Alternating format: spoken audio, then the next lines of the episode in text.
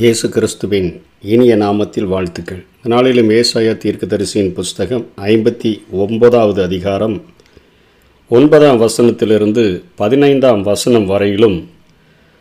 பருந்திரையினுடைய ஜபத்தை செய்கிறவர்கள் அதாவது மன்றாட்டினுடைய ஜபத்தை செய்கிறவர்கள் எப்படிப்பட்டவர்களாய் இருக்கிறார்கள் இருக்க வேண்டும் என்கிற ஒரு காரியத்தையும் இங்கே ஏசாயா சொல்லிக் கொடுக்கிறதை பார்க்கிறோம் பரிந்துரையின் ஜபம் செய்கிறவர்கள் தாங்கள் பாவிகள் என்பதை உணர்ந்தவர்களும் பாவத்தை அறிக்கையிடுகிறவர்களும் தங்களது நம்பிக்கையற்ற அந்த இயலாமையை கண்டு பெரிதும் கலங்குகிறவர்களுமாய் இருப்பார்கள் என்கிற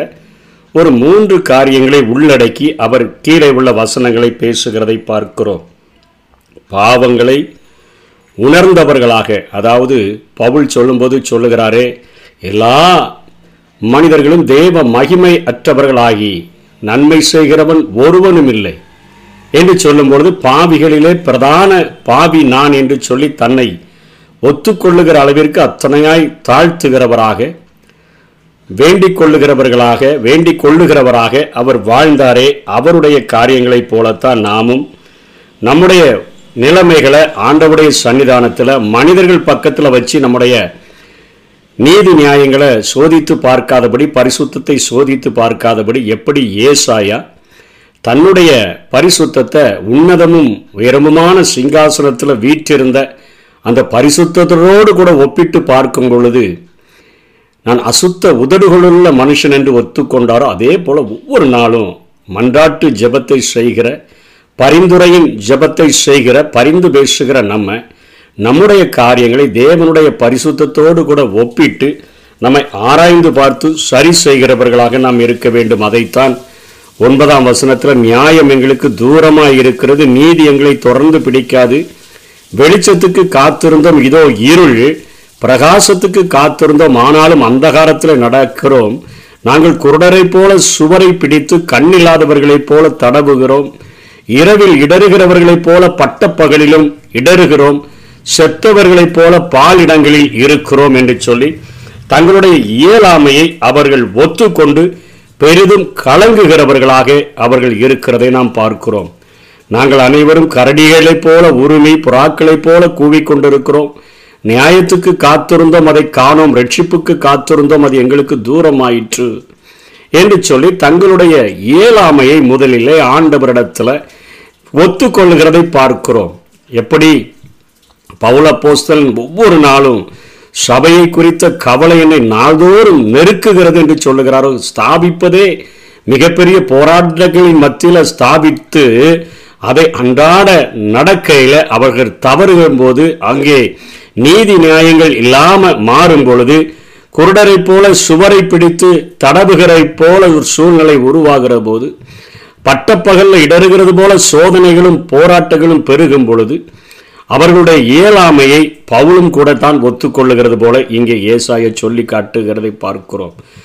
ரெண்டாவது தங்களுடைய பாவங்களை அவர்கள் உணர்கிறவர்களாக பனிரெண்டாம் வசனத்தில் எங்கள் மீறுதல்கள் மக்கு முன்பாக மிகுதியாய் இருந்து எங்கள் பாவங்கள் எங்களுக்கு விரோதமாய் சாட்சி சொல்லுகிறது எங்கள் மீறுதல்கள் எங்களோட இருக்கிறது எங்கள் அக்கிரமங்களை அறிந்திருக்கிறோம் என்று சொல்லி நன்மை செய்கிறவன் ஒருவனும் இல்லை ஒருவனாகிலும் இல்லை எல்லா மனிதரும் பாவம் செய்து தேவ மகிமையற்றவர்களாக மாறிவிட்டார்களே உம்முடைய பார்வையில் எங்களுடைய நீதி எல்லாம் ஒரு கந்தையான ஒரு அழுக்கு துணியை போல இருக்குது என்று சொல்லி அந்த பரிந்துரையின் ஜபத்தை செய்கிறவர்கள் தங்களுடைய காரியத்தை சொல்லுகிறதை இங்கே ஏசாயா காண்பிக்கிறார் கர்த்தருக்கு விரோதமாக துரோகம் பண்ணி பொய் பேசி எங்கள் தேவனை விட்டு பின்வாங்கினோம் கொடுமையாகவும் கலகமாகவும் பேசினோம் கள்ள வார்த்தைகளை கற்பந்தரித்து இருதயத்திலிருந்து பிறப்பிக்க பண்ணினோம் என்று அவர் சொல்லுகிறதை பார்க்கிறோம் இப்பொழுது நியாயம் பின்னிட்டு அகண்டது நீதி தூரமாய் நின்றது சத்தியம் வீதியில இடறி யதார்த்தம் வந்து சேராம சேர மாட்டாமற் போகிறது சத்தியம் தள்ளுபடி ஆயிற்று பொல்லாப்பை விட்டு விலகுகிறவன் கொள்ளையாகிறான் என்று சொல்லி அங்கே தங்களுடைய பாவங்களையும் அவர்கள் தொடர்ந்து அறிக்கையிடுகிறதை பார்க்கிறோம் பரிந்துரையின் ஜெபம் செய்கிறவர்கள் பாவி என்கிறதை உணர்கிறவர்களாக பாவத்தை அறிக்கையிடுகிறவர்களாக தங்களது நம்பிக்கையற்ற ஏழாமையான அந்த சூழ்நிலையை கண்டு கலங்குகிறவர்களாக இருப்பார்கள் என்கிற காரியத்தை தான் அவருடைய கண்கள் தான் கண்ணீரும் கண்ணீர்கள் நிறைந்த ஒரு வாழ்க்கையாக அது இருக்கும் பெருமூச்சு விட்டு அழுகிற ஒரு வாழ்க்கையாக இருக்கும் எஸ்ஐக்கியல் ஒன்பதாம் அதிகாரம் நாலாம் வசனத்தில் தேசத்தில் நடக்கிற அருவறுப்புகளுக்காகவே பெருமூச்சு கண்ணீர் விட்டு அழுகிற நெவருடைய நெற்றிகளில் அடையாளம் போடு என்று சொல்லப்படுகிறத அப்படிப்பட்ட பாரம் நிறைந்தவர்களாக தங்களுடைய காரியங்களை ஆண்டவுடைய சமூகத்திலே தாழ்த்தி ஒப்பு கொடுக்கிறவர்களாக எங்களால் ஒன்றுமே செய்ய முடியாது என்று சொல்லி தங்களுடைய இயலாமையை ஒத்துக்கொள்ளுகிறவர்களாக வாழுவார்கள் என்கிறத இந்த பதினைந்தாம் வசனம் வரையிலும் சொல்லிட்டு இதை பார்க்கும் பொழுது ஆண்டவர் ஒருவனும் இந்த மாதிரி பரிந்து பேசுகிறவன் இல்லை என்று கண்டு விண்ணப்பம் பண்ணுகிறவன் இல்லை என்று ஆச்சரியப்பட்டார் என்று சொல்லி இப்படிப்பட்ட ஒரு திறப்பில் நின்று ஜபிக்கிற ஆட்கள் இல்லையே என்று சொல்லி அவர் ஆச்சரியப்பட்டபடியினால ஆதலால் அவருடைய புயமே அவருக்கு ரட்சிப்பாகி அவருடைய நீதியே அவரை தாங்குகிறது என்று சொல்லி இங்கே மேசியாவை குறித்து இயேசு கிறிஸ்துவை அவர் இரட்சகராக மீட்பராக அவர் ஏற்படுத்தி அவரை அனுப்பினார் என்று சொல்லி இங்கே ஏசாய காண்பிக்கிறார் பதினேழாம் வசனத்திலும் அவர் நீதியை மார்க்கவசமாக அணிந்து ரட்சிப்பெனும் சீராவை தமது சிரசில் தரித்து நீதி க சரி கட்டுதல் என்னும் வஸ்திரங்களை உடுப்பாக உடுத்து வைராக்கியத்தை சால்வையாக போர்த்து கொண்டார் என்று சொல்லி இங்கே இயேசு கிறிஸ்துவே இரட்சகராகவும் அவரே பரிந்துரையினுடைய ஜபத்தை செய்கிறவராகவும் நீதி சரி கட்டுதலையும் செய்கிறவராகவும் அவர் கடந்து வருவார் என்கிற காரியத்தை அவர் சொல்லுகிறதை பார்க்கிறோம் இயேசு கிறிஸ்துவினுடைய வாழ்க்கையில் அவர் இந்த பூமியில் இருக்கும் பொழுதே தன்னுடைய சிநேகிதர்களுக்காக தன்னுடையவர்களுக்காக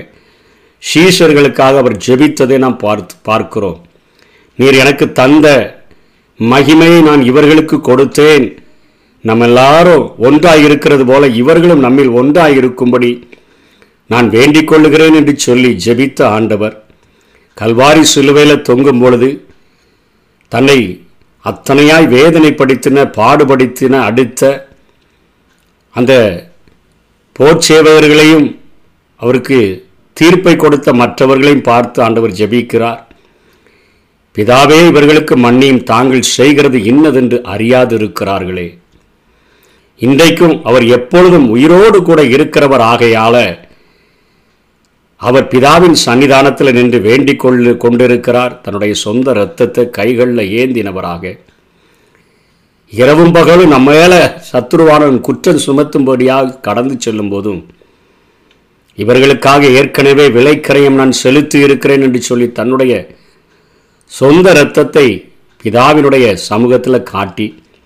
நமக்காக பரிந்து பேசுகிற மீட்பராக அவர் இருக்கிறார் அப்படியாக பிதாவே இயேசு கிறிஸ்துவை ஏற்படுத்தி இருக்கிறார் என்கிற நற்செய்தியையும் சொல்லிவிட்டு அவருடைய வைராக்கியத்தை குறித்தும் கோபாக்கினையை குறித்தும் பேசிவிட்டு அதற்கு கீழே அவர் சொல்லுகிற காரியம் சத்துரு வெள்ளம் போல வரும்பொழுது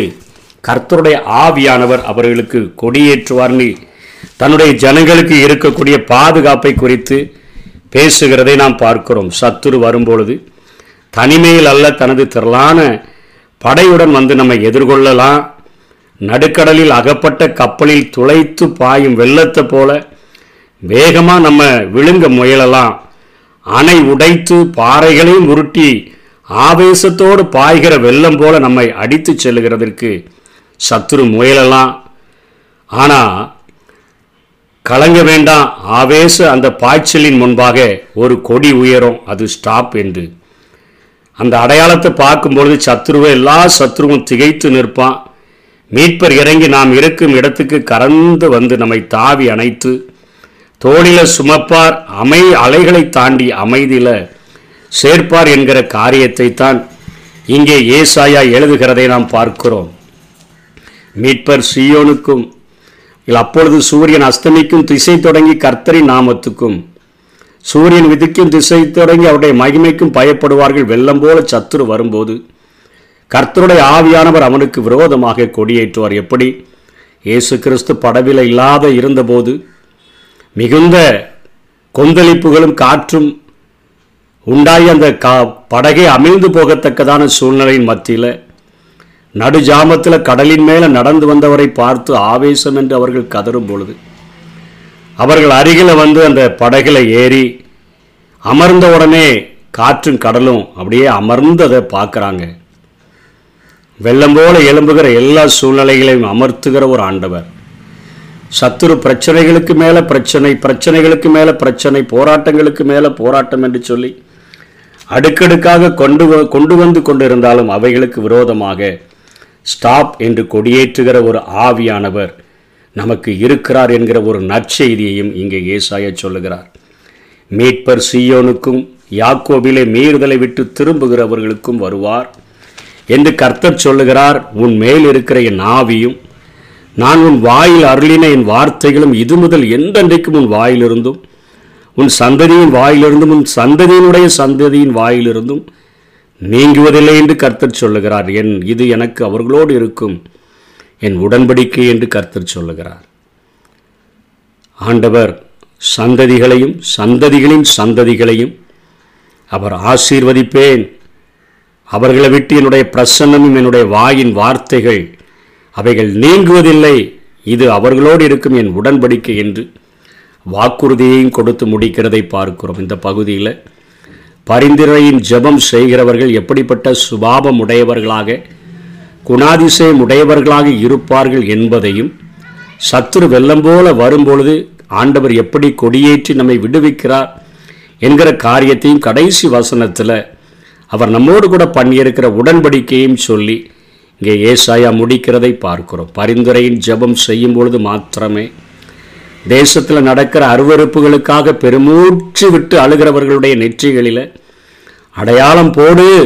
என்று சொல்லப்படுகிறத அப்படிப்பட்ட அடையாளம் போடப்படும்படியாக ஆண்டோடைய சன்னிதானத்தில் இரவும் பகலும் பரிந்துரையின் ஜெபத்தை செய்கிறவர்களாக திறப்பிலே நிற்கிறவர்களாக நம்மை அர்ப்பணிப்போம் நம்முடைய வாழ்க்கையில்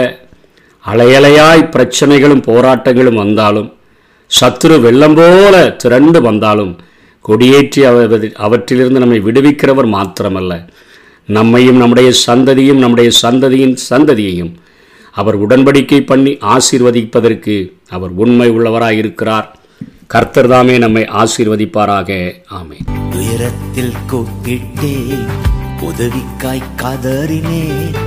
அழுகுரல் கேட்டீரையா குனிந்து தூக்கினீர் பெரியவனாக்கினி உமது காருண்யத்தா குனிந்து தூக்கினி பெரியவனாக்கினி உமது காருண்யத்தா குனிந்து தூக்கினீரே பெரியவனாக்கினீரே அது காருண்யத்தான் பெரியவனாக்கி